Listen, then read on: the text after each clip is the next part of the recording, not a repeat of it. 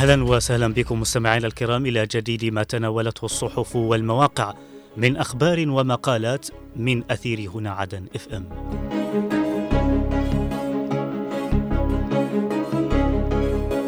البداية كالعادة من موقع المجلس الانتقالي ومنه نقرأ الرئيس الزبيدي يرأس اجتماعا للمكتب التنفيذي للعاصمة عدن. رئيس الجمعية الوطنية يطلع على سير عمل المؤسسة الاقتصادية بالعاصمة عدن. السقاف يطلع على أعمال السلطة المحلية بالمنصورة ومشروع حديقة الشهيد سالمين.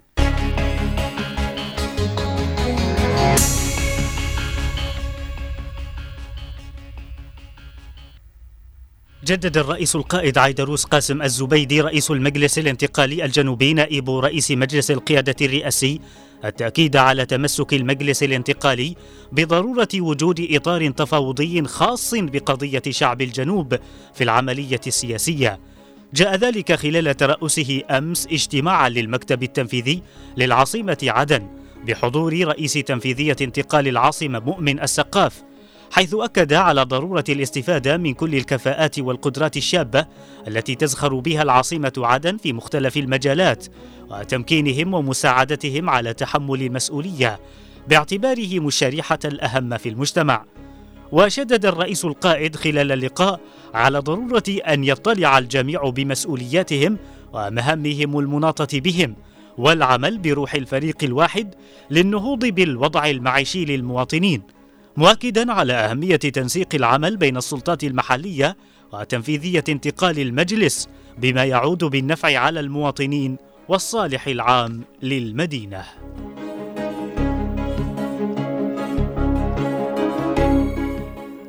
اطلع رئيس الجمعية الوطنية الأستاذ علي الكثير خلال لقائه أمس المدير العام للمؤسسة الاقتصادية بالعاصمة عدن العميد أنور العمري اطلع منه على وضع المؤسسة وآلية تطوير عملها بالإضافة إلى جهود قيادتها لتفعيل جميع القطاعات بما يمكنها من القيام بدورها المطلوب في خدمة الوطن والمواطن. وأكد الكثير خلال اللقاء الذي حضره نائب رئيس الجمعية الوطنية عصام عبد علي حرص المجلس الانتقالي الجنوبي على دعم مؤسسات الدولة بما يخدم المجتمع في العاصمة عدن ومحافظات الجنوب مشيدا بالنجاحات التي حققتها المؤسسة الاقتصادية للنهوض بعملها ومشددا على ضرورة بذل مزيد من الجهود حتى تستعيد المؤسسة دورها لتسهم في عملية التنمية والاقتصاد.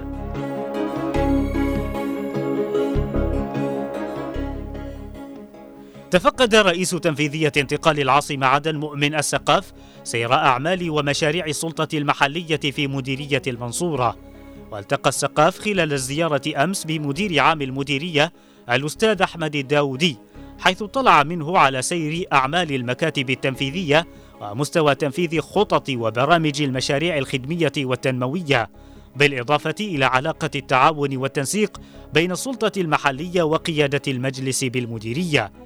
وفي ذات السياق زار السقاف بمعية الداودي مشروع حديقة الرئيس الشهيد سالمين في خط التسعين بالمديرية حيث اطلع على الأعمال الإنشائية والخدمية الجارية في هذا المشروع.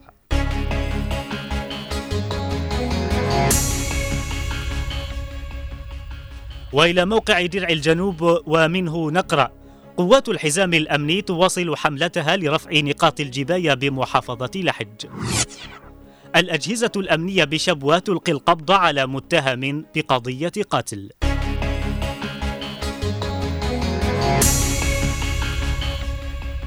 تواصل قوات الحزام الأمني بمحافظة لحج رفع نقاط الجباية من كافة الخطوط العامة بالمحافظة. وأوضحت عملية حزام لحج أن الحملة قامت أمس برفع عدد من النقاط على طول الخط بمديريات طور الباحة ورأس العارة وصولا إلى منطقة باب المندب واكده استمرار الحملة إلى آخر نقطة في المحافظة.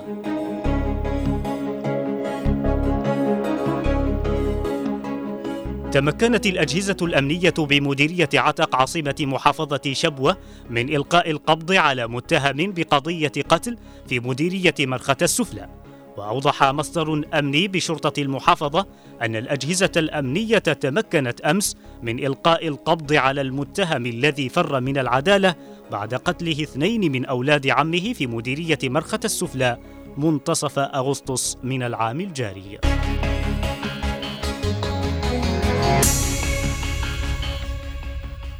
ومن درع الجنوب مستمعين نقتطف بعضا من مقال كتبه بشير البريكي عن الذكرى العاشرة لمجزرة سناح المروعة والذي جاء تحت عنوان مجزرة سناح جريمة حرب لن تسقط بالتقادم.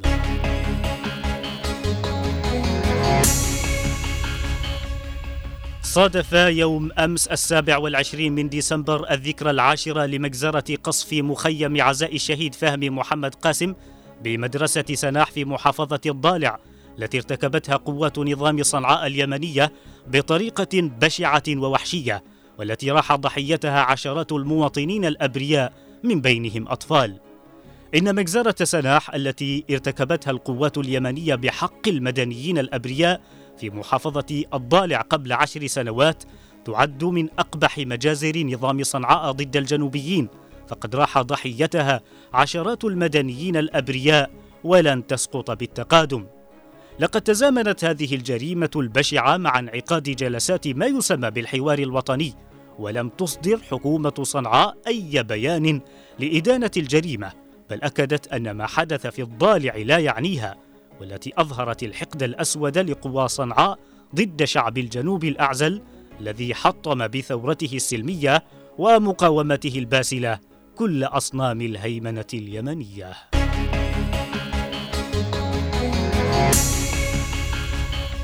وإلى موقع عدن 24 مستمعين ومنه نقرأ الأمانة العامة تناقش تقرير المشهد السياسي وأبرز مستجدات الأوضاع على الساحة الجنوبية إدارة أمن المكلا تواصل تنفيذ برنامجها التدريبي لعناصر التحقيق بالمديرية.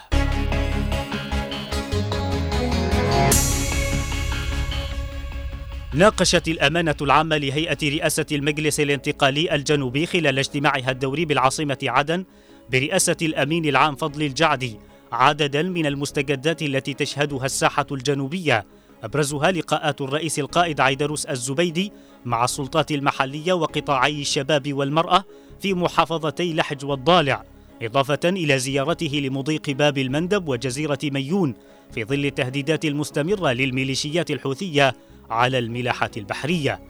كما استعرض الاجتماع أمس التقرير التنظيمي لأقسام دوائر الأمانة لشهر نوفمبر المقدم من الدائرة التنظيمية بالإضافة إلى مشروع خطة اجتماعات الأمانة للفصل الأول من العام المقبل.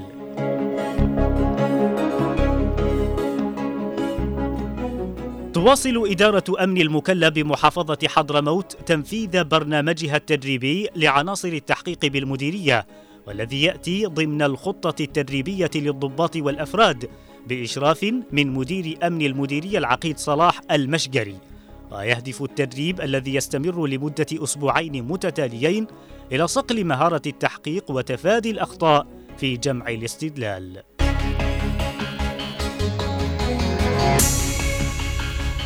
ومن موقع عدن 24 أيضا نقرأ مقالا كتبه يحيى أحمد بعنوان ذكرى مجزرة سناح وخارطة طريق السلام.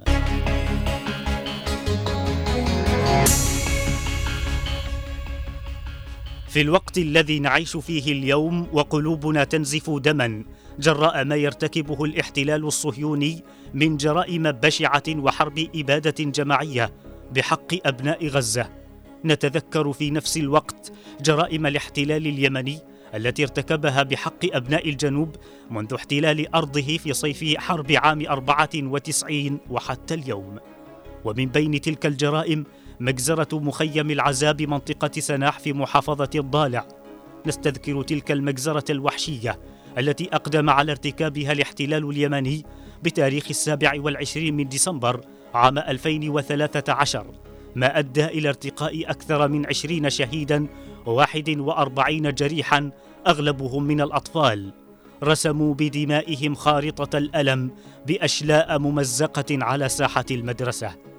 ويواصل الكاتب مقالة ساردا بعض المجازر التي ارتكبها الاحتلال اليمني بحق المدنيين العزل خلال العقدين الماضيين فيقول ارتكبت قوات الاحتلال اليمني العديد من المجازر المروعة بحق أبناء الجنوب ومن تلك المجازر مجزرة المعجلة بمحافظة أبين بتاريخ السابع عشر من ديسمبر عام 2009 راح ضحيتها 41 شهيدا من بينهم 14 امرأة و21 طفلا و65 جريحا. ومجزرة مصنع الذخيرة في الحصن بمحافظة أبين في الثامن والعشرين من مارس عام 2011 التي راح ضحيتها 83 شهيدا بينهم أطفال وشيوخ. ومجزرة الثالث والعشرين من يوليو في زنجبار عام 2009 التي راح ضحيتها 17 شهيدا أثناء الاعتداءات والقمع الوحشي لمسيرة سلمية للحراك الجنوبي بالإضافة إلى القتل الجماعي يوم الحادي والعشرين من فبراير عام 2013 في ساحة العروض بعدن والتي راح ضحيتها عشرون شهيدا وأكثر من 130 جريحا. ويختم الكاتب مقاله فيقول إن دماء رفاقنا الشهداء هي من ترسم خارطة الطريق وتنقش في ذاكرة وعقل كل جنوبي طريق الاستقلال واستعادة الدولة الجنوبية بكامل سيادتها.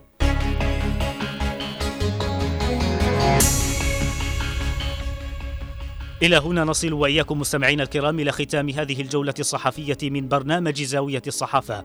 أرق التحايا وأعطرها مني ومن زميلي من الإخراج نوار المدني وفي أمان الله.